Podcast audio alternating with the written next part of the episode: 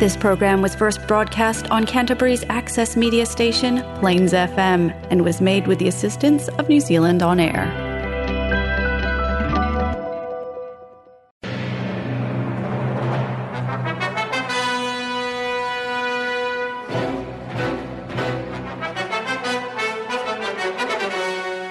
باقي من الزمن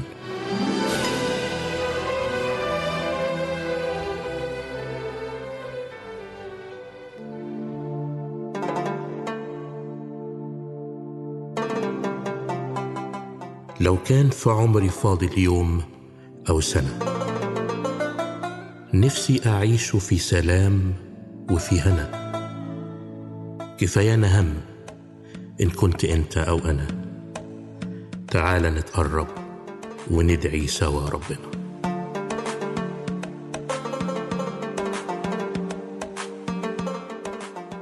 باقي من الزمن برنامج مسيحي باللغة العربية والفارسية. يعده ويقدمه بطرس مورجان. باقي من الزمن إبحار في قلب الزمن يأخذنا إلى بحار المعرفة الكتابية والروحية. فقرات ممتعة عظات ترانيم موضوعات تهمك ودراما إذاعية في باقي من الزمن. فابقى معنا.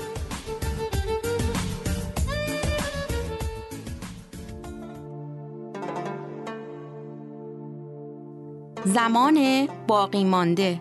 یک برنامه مسیحی به زبانهای عربی و فارسی. حاوی برنامه های مسرت بخش، معزه ها، سرودهای مسیحی، نمایش های رادیویی و غیره. با ما باشید. مستمعي الكرام أهلا بكم معايا في حلقة جديدة من برنامجنا الأسبوعي باقي من الزمن. في حلقة اليوم تنتظركم فقرات جديدة وشيقة. تعالوا نسمع مع بعض. في أحد الأيام كان ولد فقير يبيع السلع بين البيوت ليدفع ثمن دراسته. وقد وجد يوما أنه لا يملك سوى عشرة سنتات لا تكفي لسد جوعه. لذلك قرر أن يطلب شيئا من الطعام من أول منزل يمر عليه ولكنه خجل من نفسه حينما فتحت له الباب شابة صغيرة وجميلة فبدلا من أن يطلب وجبة طعام طلب منها أن يشرب ماء. وعندما شعرت الفتاة بأنه جائع أحضرت له كاسا من اللبن فشربه ببطء وسألها بكم أدين لك؟ أجابته الفتاة لا تدين لي بشيء. لقد علمتنا أمنا أن لا نقبل ثمنا لفعل الخير فقال لها أشكرك اذا من اعماق قلبي. وعندما غادر هوارد كيلي المنزل لم يكن يشعر بأنه بصحة جيدة فقط بل إن إيمانه بالله وبالإنسانية قد ازداد بعد أن كان يائسا ومحبطا. وبعد سنوات تعرضت تلك الشابة لمرض خطير مما أربك الأطباء المحليين فأرسلوها لمستشفى المدينة حيث تم استدعاء الأطباء المتخصصين لفحص مرضها النادر. وقد استدعي الدكتور هوارد كيلي للاستشارة الطبية. وعندما سمع اسم المدينة التي قدمت منها تلك المرأة لمعت عيناه بشكل غريب وانتفض في الحال عابرا المبنى إلى الأسفل حيث كانت غرفتها وهو مرتديا الزي الطبي لرؤية تلك المريضة وعرفها بمجرد أن رآها. وبعد فحصها عاد إلى غرفة الأطباء عاقدا العزم على عمل كل ما بوسعه لإنقاذ حياتها.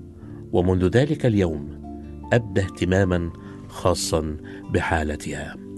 وبعد صراع طويل تمت المهمة على أكمل وجه. وطلب الدكتور كيلي الفاتورة إلى مكتبه كي يعتمدها. فنظر إليها وكتب شيئا في حاشيتها وأرسلها لغرفة المريضة. كانت الشابة خائفة من فتحها لأنها كانت تعلم أنها ستمضي بقية حياتها. تسدد ثمن هذه الفاتورة. أخيرا استجمعت شجاعتها ونظرت إليها وأثار انتباهها شيئا مدونا في حاشيتها. فقرأت تلك الكلمات مدفوعة بالكامل بكأس واحد من اللبن. وكان التوقيع دكتور هوارد كيلي. اغرقت عيناها بدموع الفرح وصل قلبها المسرور بهذه الكلمات. شكرا لك يا إلهي على فيض حبك ولطفك الغامر والممتد عبر قلوب وأيادي البشر. يقول سليمان الحكيم من يرحم الفقير يقرض الرب وعن معروفه يجازيه. لقد أقرضت تلك الفتاة الرب فأكرمها الرب في وقت احتياجها وكان إكرامه عظيما. هل تفكر صديقي المستمع في من لهم احتياج حولك؟ هل لهم في قلبك مكان؟ هل لهم فيك نصيب؟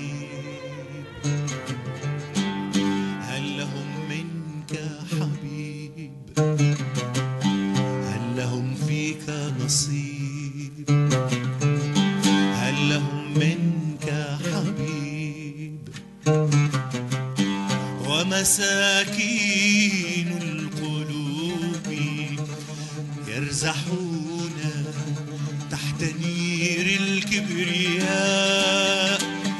يشربون الذل مرا ويقاسون العذاب. إخوة في الظلم باتوا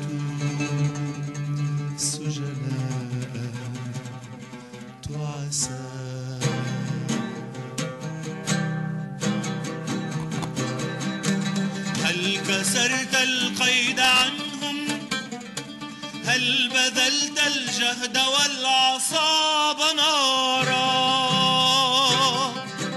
تدفع الضيم ولو رحت ضحية. هل حملت النير عنهم وتعلمت من المصلوب درسا ووصيا؟ في وقتك الغالي مكان. هل لهم في قلبك الساهي حنان؟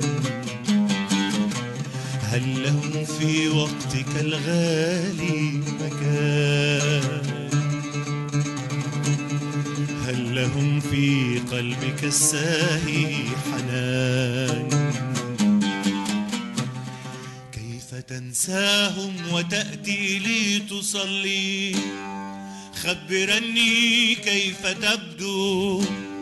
خبرني كيف تلقى وجه مولاك الحبيب. وبصوت الزيف والبهتان تشدو. خليني قرب الصليب.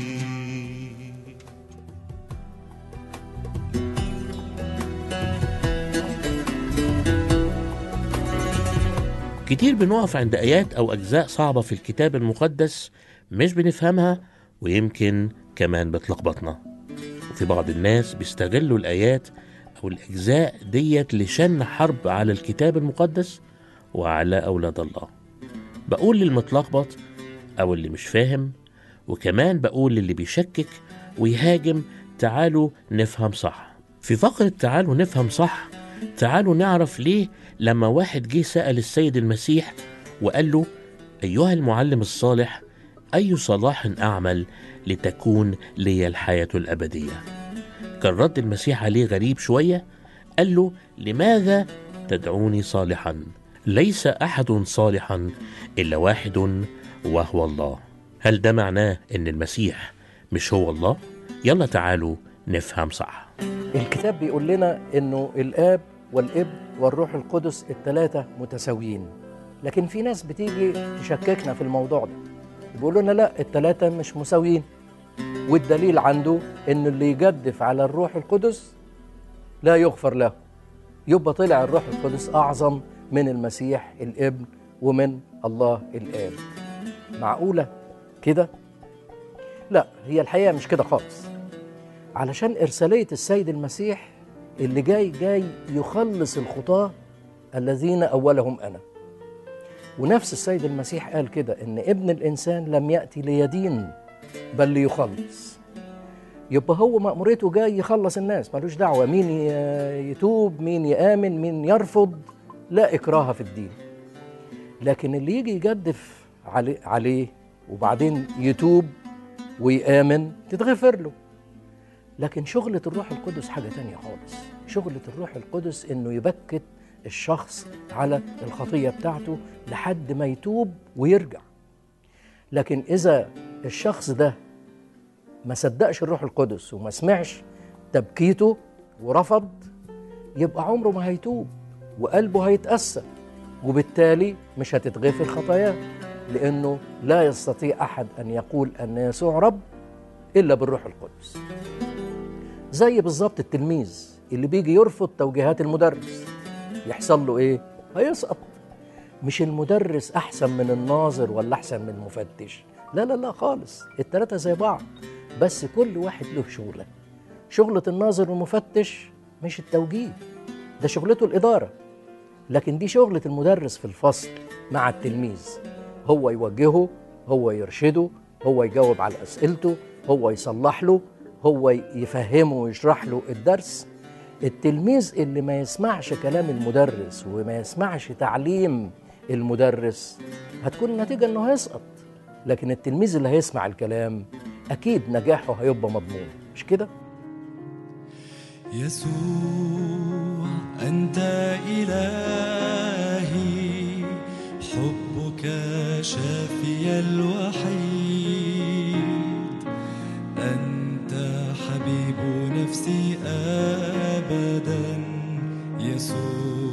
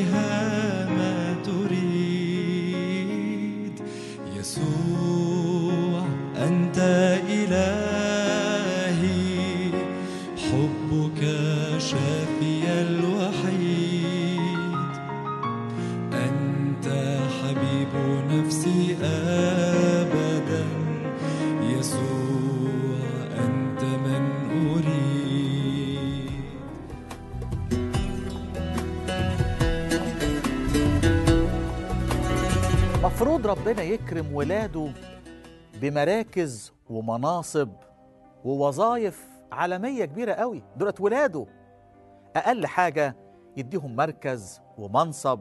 مش هو قال أن أكرم الذين يكرمونني؟ أحباء الأفاضل ربنا عايز يهمس في قلبي وقلبك بهمسة يجاوب على حيرة ناس كتيرة قوي.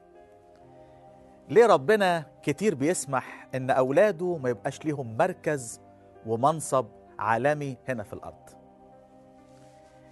وعلشان نجاوب على السؤال دوت عندنا قصة في منتهى الروعة حصلت مع ملكة بريطانيا الملكة فيكتوريا السابقة. الملكة ديت في أيامها كان موجود سبيرجن اللي بيسموه أمير الوعاظ الراجل اللي كسب الآلافات للمسيح. الملكة كانت بتثق جدا في سبيرجن الواعظ المشهور والمعروف. قالت له سبيرجن بدل ما انت بتلف في البلاد كلها على ظهر الحصان بتاعك توعظ إيه رأيك لو اشتغلت معايا في قصر الملكة آه، محتاجة لك تبقى مستشار للملكة. طبعا مركز كبير قوي ومنصب أي واحد يحلم بيه ده مش مجرد سكرتير ده هيبقى مستشار الخاص بتاع الملكة. سبيرجن قال لها جلالة الملكة يشرفني جدا إن أنا أكون مستشار بتاع حضرتك لكن هستسمحك إديني فرصة أصلي وأفكر. هو طبعا كان سبيرجن عارف هيقول لها إيه. قال لها رد عليك بعد عظة يوم الأحد صباحا. والملكة التقية القديسة الملكة فيكتوريا كانت بتحضر الكنيسة باستمرار مواظبة ويوم الأحد صباحا وعظ سبيرجن وعظة معروفة شهيرة تحت هذا العنوان سفراء عن مملكة ملك الملوك ورب الأرباب. اتكلم في الآية الموجودة في كورنثوس الثانية أصحاح خمسة بيقول نسعى كسفراء عن المسيح كأن الله يعظ بنا. نطلب عن المسيح تصالحوا مع الله. وفاض الروح القدس على سبيرجن ويشرح إزاي أن المؤمن الحقيقي موجود في الأرض الوظيفة كبيرة قوي اسمها سفير يسوع المسيح. ابتدى يتكلم عن شرف ومركز وإرسالية وقوة وعمل وسلطان المؤمنين كسفراء عن المسيح في هذا العالم. بعد العظة أحبائي سمعتها الملكة فيكتوريا وراحت تسلم على سبيرجن عند الباب. قالت له كلمة في منتهى الخطورة في منتهى الروعة. قالت له سبيرجن نعم سيدة الملكة. قالت له إذا دعاك الله لكي تكون سفيرا عن يسوع المسيح. فلا تتدنى وتصبح ملكا لبريطانيا. يا للروعة هكرر العبارة مرة تانية أحبائي. وأتمنى إن همسة ربنا ولمسته توصل لقلبي وقلبك النهاردة. يلي أنت زعلان. يلي أنت متضايق. ليه مش واخد مركزي في الأرض؟ ليه مش واخد منصب كويس؟ ليه بدور على كذا وظيفة وبتتقفل في وش الباب؟ ليه الناس الأشرار الأثمة الفجار يتقدمون إلى أردأ؟ ياخدوا المناصب ياخدوا المراكز وأولاد الله يمكن بياخدوا أقل المناصب وأقل المراكز. اسمع العبارة مرة تاني اللي قالتها الملكة فيكتوريا لسبيرجن. سبيرجن إذا دعاك الله أن تكون سفيرا ليسوع المسيح فلا تتدنى وتصبح ملكا لبريطانيا. كأن الملكة عايزة تقول سبيرجن أنا ملكة بريطانيا. لكن الأعظم والأجمل والأروع أنك تصبح سفيرا ليسوع المسيح. أخي الفاضل أختي العزيزة هل تدرك معي هذه الهمسة اللي ربنا عايز يوصلها لقلبك؟ يا ترى هل أنت مستاء من من الله؟ سامحني في التعبير متضايق منه ما ادكش المركز بتاعك. عايز أسألك سؤال من فضلك. هل تدرك لماذا أنت موجود في الأرض؟ هل تدرك الوظيفة التي لأجلها أوجدك؟ المسيح يسوع في هذا العالم؟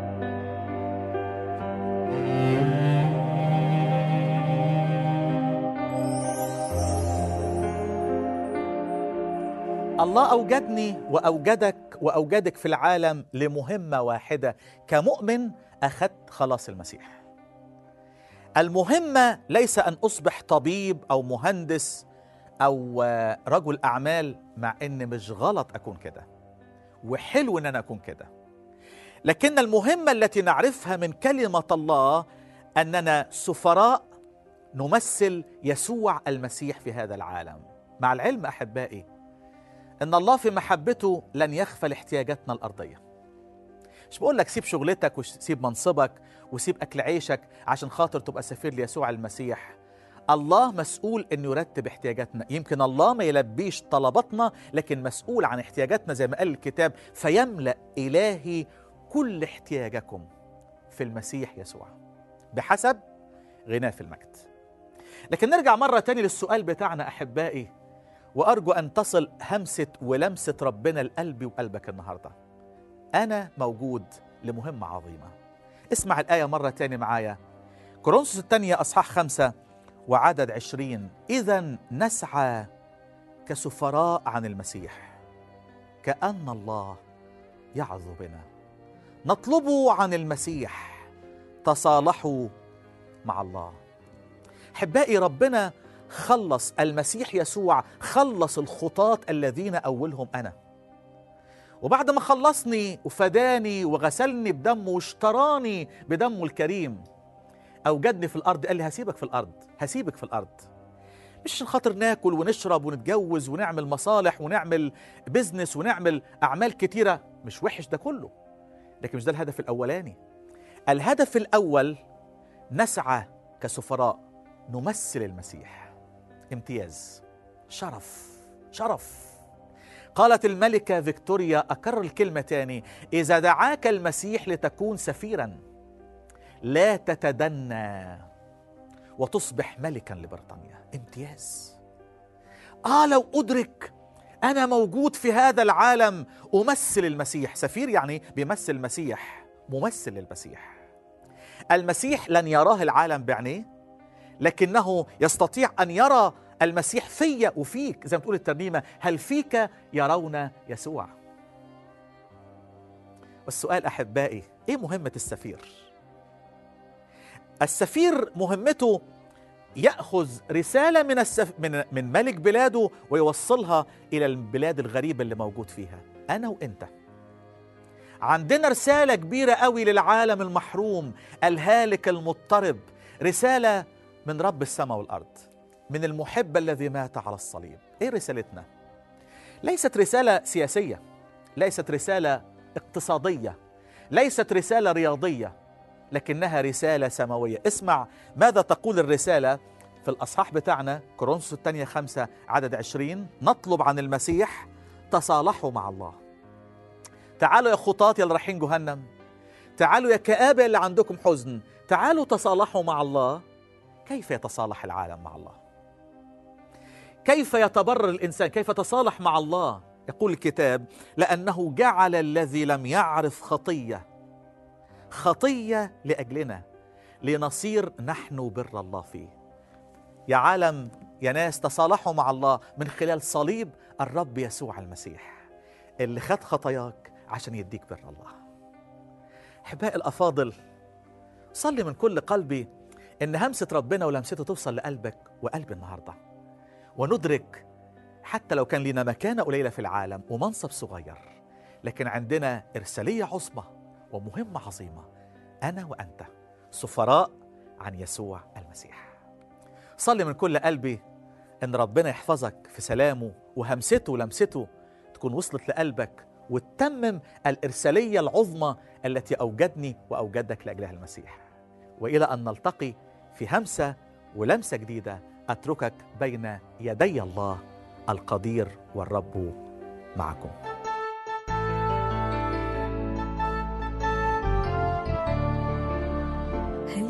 يستطيع الرب بي. أن يصنع العجائب.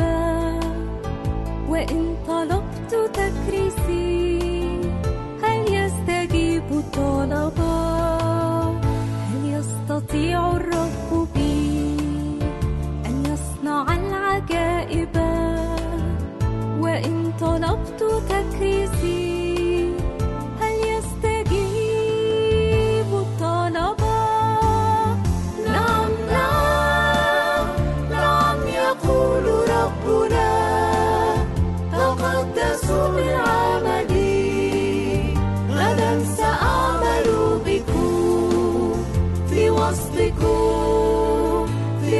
وسطكم عجائبي. هل يستطيع الرب أن يقدس هذا الجسد مع ضعفه وإثمه؟ به يحل للمدى. هل يستطيع الرب أن يقدس هذا الجسد مع ضعفه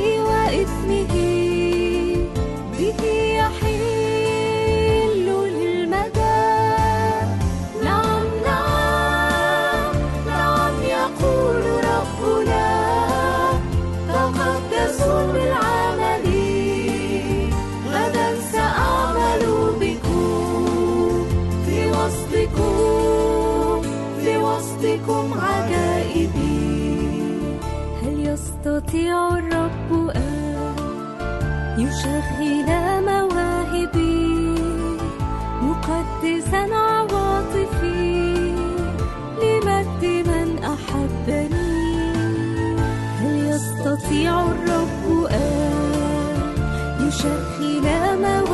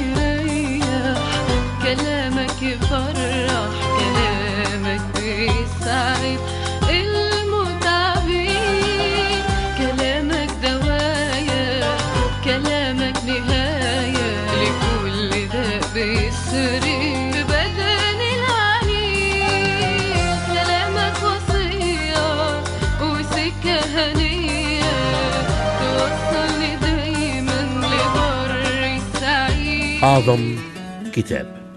صديقي المجتمع لا يوجد كتاب أعظم من الكتاب المقدس لأنه كلمة الله الحية. قال أحدهم الكتاب المقدس هو الكتاب الوحيد الذي ترك بصماته على كل الأجيال والعصور مشبعا حاجة قلوب البشر. في فقرة أعظم كتاب لهذا اليوم سوف نستكمل مع الرسول بولس رحلته الأخيرة إلى روما. والتي تشغل جزءا هاما في إرساليته إلى الأمم. دعونا نستكمل معا في حلقة اليوم مع الرسول بولس هذه الرحلة الهامة. الحلقة اللي فاتت وقفنا عند بدايات رحلة بولس الرسول إلى روما. فبولس أنظر كل الركاب بما فيهم قائد المئة اللي هو مندوب آه، يوليوس قيصر. لكن قال لهم ال- السفر خطر في الوقت ده. وفعلا كلام بولس تحقق وبعد ما انخدعوا بنسمة جاية لهم من الجنوب بسيطة أو خفيفة بنكتشف بعد كده إن في ريح زوبعية بيقال لها أوروكليدون وقلنا أوروكليدون يعني ريح آه، شرقية شمالية عنيفة جدا السفينة لم تحتملها ما قدرتش تصدها ما قدرتش تقاومها. وإحنا وقفنا عند الجزء ده. إزاي السفينة كانت في المواني الحسنة؟ بتحاول تقرب من فينيكس لكن ما قدرتش تكمل أو ما عرفتش تكمل وما قدرتش توصل لفينيكس. النقطة دي لم يصلوا إليها. هم حاولوا يكونوا على قد ما يقدروا بالقرب من كريت بحيث يبقوا دايما شايفين الشاطئ ده شايفين الجزيرة دي عشان يحتموا فيها من الريح اللي جاية. فيقول الكتاب في عدد 15 من إصحاح 27 من سفر الأعمال فلما خطفت السفينة وخطفت معناها ضربت بقوة من الأمواج ولم يمكنها أن تقابل الريح سلمنا فصرنا نحمل. ودي حتة مهمة قوي نعرفها إنه في الآخر ده معناها استسلمنا.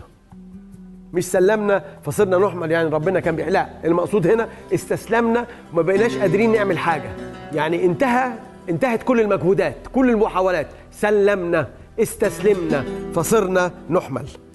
يقول الكتاب في عدد 16 فجرينا تحت جزيرة يقال لها كلودي. بالجهد. قدرنا أن نملك القارب. ولما رفعوه رفعوا القارب. اتفقوا يعني أخذوا أو بدأوا يستعملون معونات. إيه المعونات؟ هي الإجراءات الوقائية العادية اللي بيقوم بيها أي إنسان في جوه البحر لما بتبقى فيه ريح بالشكل ده. من ضمن هذه ال- ال- ال- المعونات هو تحزيم السفينة. انهم بيجيبوا دايما في كل سفينة بال- بالحجم ده في آه، زي حبل كبير تخين جدا بيقدروا يلفوا السفينة حواليه سبع مرات. يعني بالحبل ده يقدروا يلفوا السفينة سبع مرات. ولما رفعوه اتفقوا يستعملون معونات حازمين السفينة. دي اللي بقول عليه حازمين السفينة. يعني بيقدروا يحزموا السفينة إزاي؟ بإن هم يحطوا حبل حواليه ست سبع مرات. وإذ كانوا خائفين أن يقعوا في السيرتس إيه السيرتس ده؟ كان في أساطير في ذلك الزمن في أيام بولس الرسول في أساطير بتقول إن المنطقة دي في البحر فيها سيرتس هي أقرب إلى الرمال المتحركة لكن في البحر اللي هي نعرفها النهارده بإيه؟ باسم الدوامات. وبالتالي في ناس كتيرة اختفت في المنطقة دي. وطلع في الآخر يعني أشياء أشبه بالأساطير إن الشخص اللي بيقرب من المنطقة دي بيبتلع هو والسفينة ايا كان حجم الناس اللي جوه. على فكرة إحنا قدا- قصاد أكتر من 270 واحد على السفينة دي. فهي سفينة ضخمة جدا لكن كانوا خايفين يقعوا في السيرتس على فكرة الفرق بين ليبيا وكلودي مش كريت. 611 كيلو متر فاحنا بعيد قوي. إحنا قدامنا أيام. ومع ذلك كانوا خايفين. فبيقول الكتاب إيه اللي عملوه عشان ما يقعوش في السيرتس؟ انزلوا القلوع. طول ما السفينة القلوع مشدودة الريح بتقابلها وبتحركها بسرعة. لكن طول ما السفينة أنت عايز تهديها حتى لو في ريح شديدة نزل القلوع. لكن القلوع دي طول ما هي مرفوعة بتساعد السفينة إنها تجري أسرع. فأول حاجة عملوها جنب إنهم حازمين السفينة أنزلوا القلوع وهكذا كانوا يحملون. ولا عارفين حاجة. ولا عارفين هم فين. ولا رايحين فين. يقول الكتاب في عدد 18 وإذ كنا في نوء عنيف. يعني ريح مش عادية نوء عنيف. أمواج بقى من كل حتة. جعلوا يفرغون في الغد. ابتدوا يفرغوا الشحنات. يعني كل واحد عنده حاجة زي يخففوا من العبء على السفينة لأن السفينة ممكن تتكسر فهم عايزين يخففوا. فابتدوا يفرغوا في الغد. وفي اليوم الثالث من الزوبعة دي من محاولتهم الخروج من الموانئ الحسنة في اليوم الثالث رمينا بأيدينا أثاث السفينة. عارفين إيه أساس السفينة؟ هي كل المعدات الاحتياطية. يعني بعد ما فرغوا السفينة بعد ما انتهوا من كل شيء بإيدينا. عشان كده التعبير ده في منتهى القسوة. يعني يقول رمينا بأيدينا. يعني كان قرارنا النهائي مش هنقدر نعيش بالشكل ده. فلازم نرمي أي حاجة حتى لو هي كان فيها نجاة لينا. وإذ لم تكن الشمس ولا النجوم تظهر أياما كثيرة. لا شايفين بالليل نجوم ولا شايفين الصبح شمس. طبعا هو يعني عايز أقول لكم دي مش أيام عادية. يعني مش كل يوم في البحر كده. لكن في النهاية بيقول لهم يعني ودي الطريقة الوحيدة اللي كانوا بيعرفوا بيها مش الأرصاد اللي بيعرفوا بيها الطريق. يعني دي الطريقة الوحيدة اللي يعرفوا بيها مكانهم فين. ومقصدهم إيه؟ يعني الطريقة اللي بيعرفوا بيها النجوم. ولو مش النجوم بالليل يبقى الشمس الصبح. فلا في شمس ولا في نجوم؟ يقول الكتاب اشتد علينا نوء ليس بقليل. انتزع أخيرا كل رجاء في نجاتنا. بما فيهم بولس بما فيهم بولس. انتزع الكلام ده بيكتبه مين؟ لوقا. لوقا المؤرخ اللي كان موجود في السفينة دي مع بولس. بيقول إيه؟ بيتكلم هنا بصيغة فيها جمع للكل. انتزع أخيرا كل رجاء في نجاتنا فلما حصل صوم كثير طبعا الصوم هنا زي أيام يونان. ده بيفكرنا بأيام يونان لما كان بردك في الموجة وكده كل شخص بحسب إلهه الوثني كان بيصوم. فلما حصل صوم كثير هنا مش مع- معناه إن كل الناس اليهود أو كل الناس مسيحيين لا كل إنسان كان بيصوم لإلهه. فلما حصل صوم كثير حينئذ وقف بولس في وسطهم وقال كان ينبغي أيها الرجال أن تزعنوا لي. اللي هو أول تدخل ليه في البداية لما قال لهم إن السفر ده فيه ضرر لينا والارواحنا مش بس للسفينة. ولا تقلعوا من كريت ما تحاولوش حتى تتحركوا من الموانئ الحسنة فتسلموا من هذا الضرر. يعني الضرر اللي إحنا فيه. إحنا استسلمنا ما بقاش فيه أي إمكانية لنجاتنا. فتسلموا من هذا الضرر والخسارة. والآن أنذركم. مرة تانية بولس بيحذرهم وهو الأسير. أن تصروا. طبعا هنا مش سرور بمعنى الفرح بمعنى الاطمئنان. يعني كانوا بولس بيقول لهم والآن أنذركم لكي تطمئنوا. لأنه لا تكون خسارة نفس واحدة منكم إلا السفينة. السفينة هتروح هتروح. فإحنا مش مكملين مع السفينة دي. لكن مفيش بني آدم مننا هيروح. نستكمل رحلتنا بعد الفاصل. وبستنى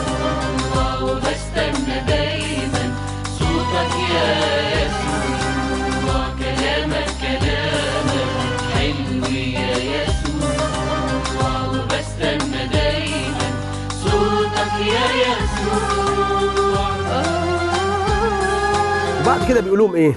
لأنه وقف بي هذه الليلة ملاك الإله الذي أنا له والذي أعبده. بولس دايما بيعتبر فرصة كرازة.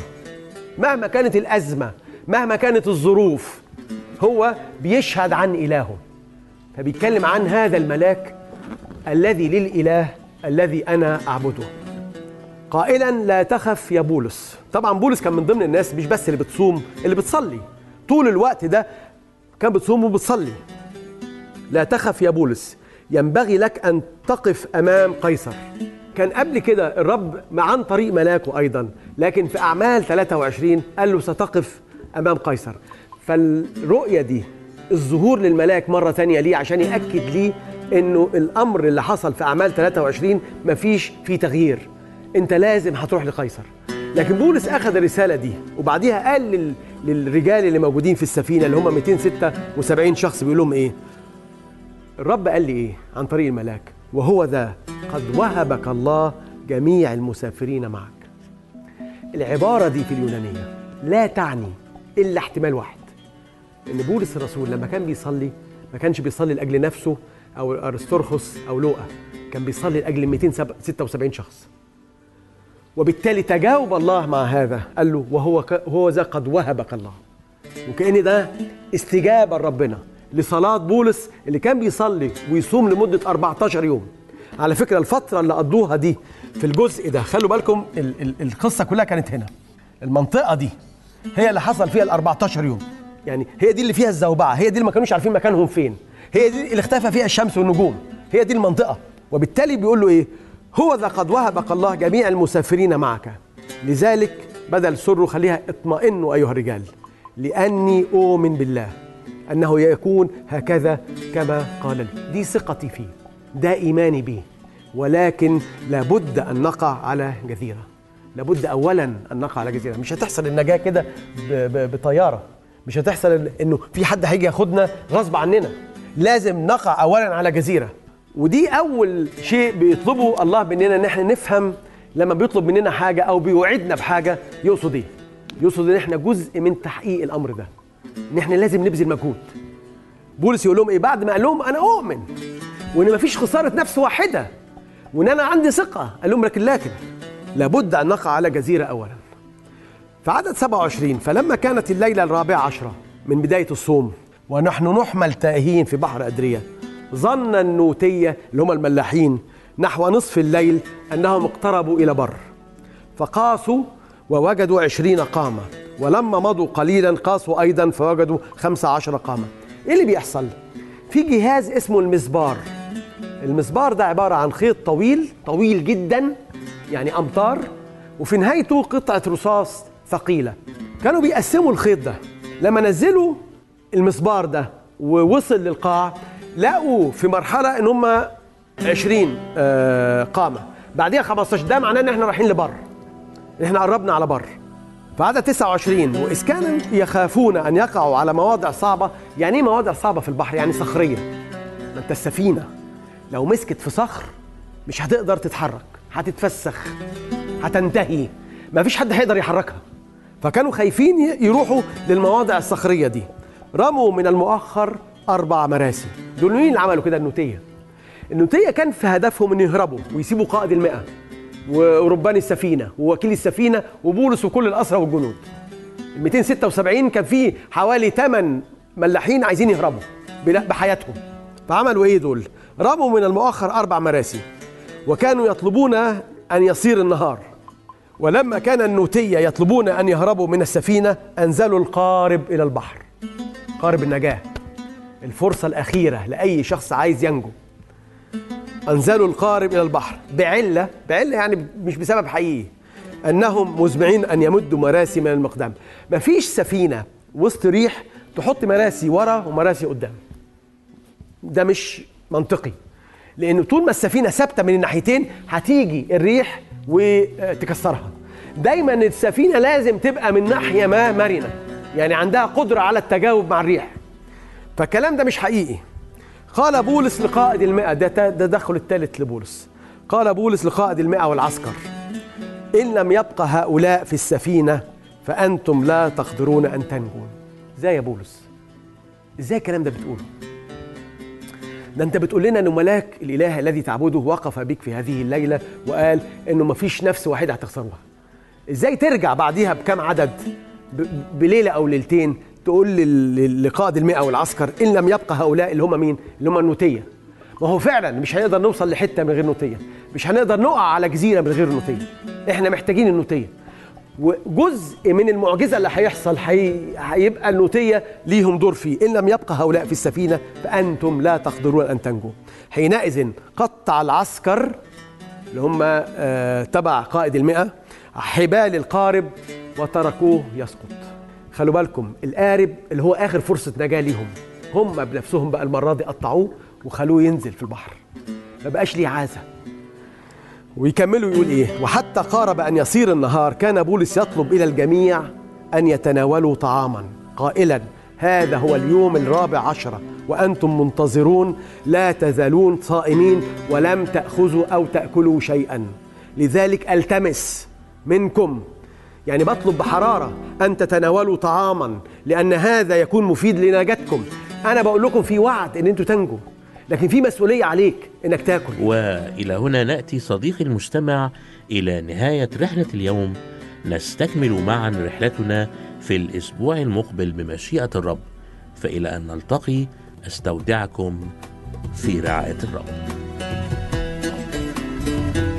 ومن الشعر المسيحي اخترت لك صديقي المستمع هذه القصيدة فاستمتعوا بها. أحيانا وسط ظلام الليل نخاف ونشوف الشر ملك جبار والخوف سياف والحاكم ظالم ومحاكم مفيهاش إنصاف وساعتها إيماننا بيتراجع نشعر بجفاف والرؤية السماوية تعتم ورجانا ما بقاش شفاف يا رب يا رب ادينا إيمان راسخ.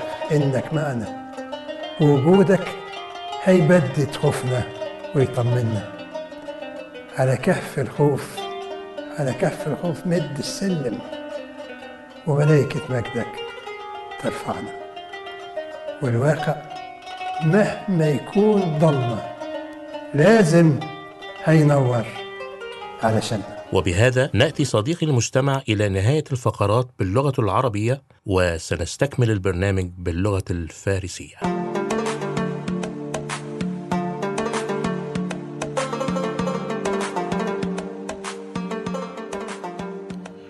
كنتم مع باقي من الزمن. سعدنا بكم ونرجو أن نكون قد أسعدناكم. أرسل إلينا بمقترحاتك أو تساؤلاتك. نرحب بالمشاركات.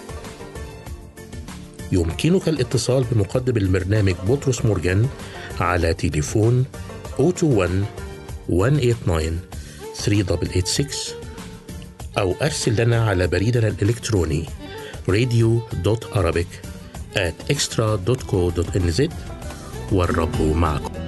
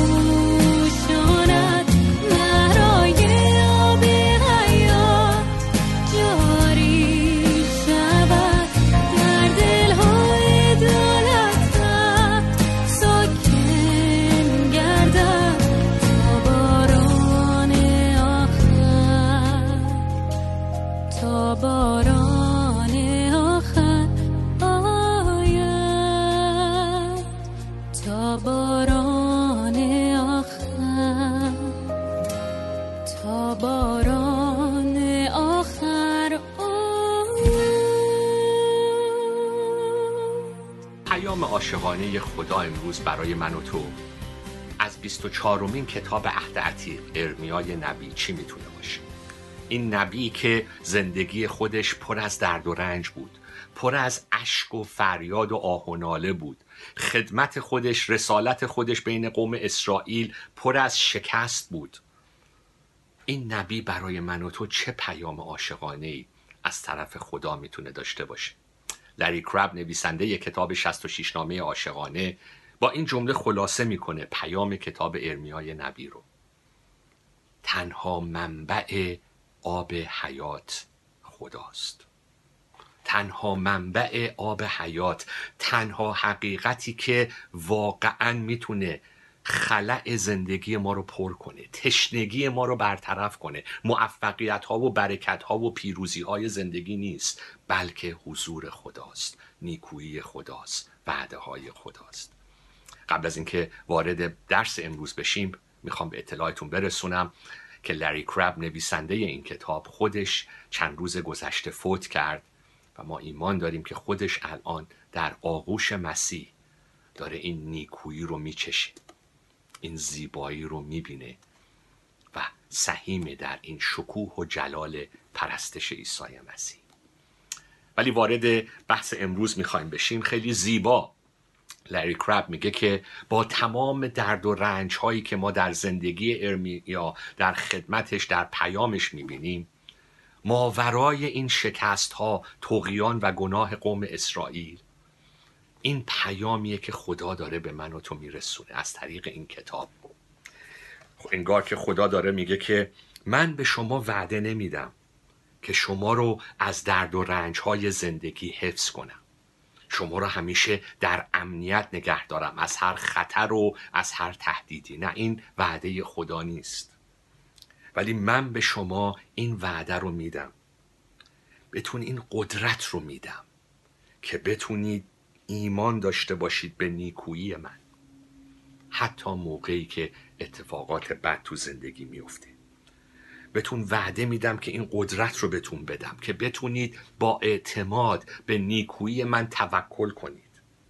علی رغمی که شواهد عینی برای ما خیلی چالش برانگیزه. چی شد این نیکویی خدا؟ کجاست این وعده های خدا؟ علی رغمی که دنیای ما شاید توی طوفان داره زیر و رو میشه. خدا وعده داده که این قدرت رو به ما میده که ما با چشمای ایمان بتونیم بهش توکل کنیم که خدا نیکوست. حتی اگر دنیای من الان داره زیر و رو میشه.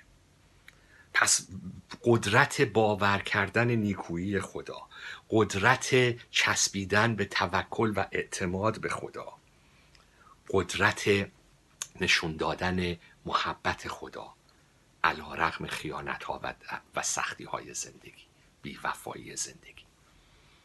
خدا به ما این وعده رو میده که من به تو قدرت میدم که باور کنی به نیکویی من. توکل کنی به حکمت من. بایستی روی محبت من و علی رغم خیانت ها بتونی محبت بکنی. این وعده های خداست. از طریق زندگی این نبی بزرگ ارمیا. تا روزی که وارد جشن پادشاهی خدا بشیم و در رقص تثلیث با شادی در حضور او بایستی و او رو پرستش کنیم خیلی این پیام به دل من نشست. و لری کرب ادامه میده صحبت رو که ارمیا خیلی داره تاکید می‌کنه که تا به آخر خط خودت نرسی تا روبرو نشی با عمق گناه و تاریکی زندگی خودت با عمق پوچی این زندگی بدون خدا تو انجیل رو نمیپذیری تو خدا رو نمیپذیری. تو نمی‌تونی بچشی به درستی. وعده های بخشش خدا رو. خیلی وقت ما دنبال برکت های خدا هستیم. بارها اینو گفتیم. همونطوری که قوم اسرائیل. دنبال خداییم واسه منفعتهاش دنبال خداییم واسه امنیتش دنبال خداییم برای خوشیاش و وقتی با درد و رنج ها و شکست ها روبرو میشیم اصلا تو شک میریم که پس چی شد خدا و وعده هاش ولی وعدش این نیستش که فقط زندگی پر از برکت و شادی و موفقیته.